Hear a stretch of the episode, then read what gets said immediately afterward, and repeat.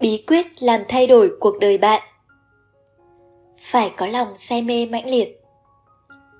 Muốn thích say mê, đó là các cấp độ chỉ sự quan tâm của mỗi người đối với một đối tượng hoặc vấn đề nào đó.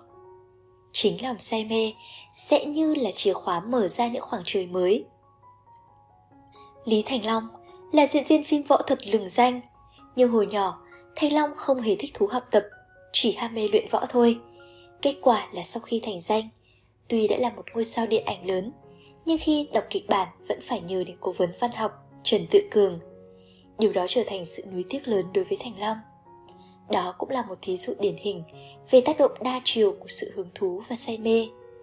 Từ đó có thể thấy, say mê là nguồn động lực hành động của con người. Học tập cũng vậy.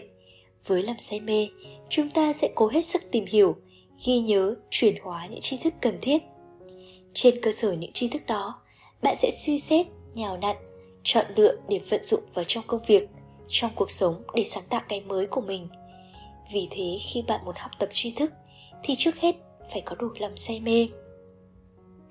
Với chính lòng say mê vô hạn, bạn sẽ luôn nung nấu nghĩ suy, tìm mọi cách tốt nhất để vươn lên, vượt qua mọi trở ngại, tìm hiểu những gì hóc búa, khám phá và lý giải những vấn đề mới nảy sinh – soi dọi những sai lầm đã mắc phải, sửa chữa những ngộ nhận, làm sáng tỏ hơn các mục tiêu, đề ra được những sáng kiến thiết thực và hiệu quả.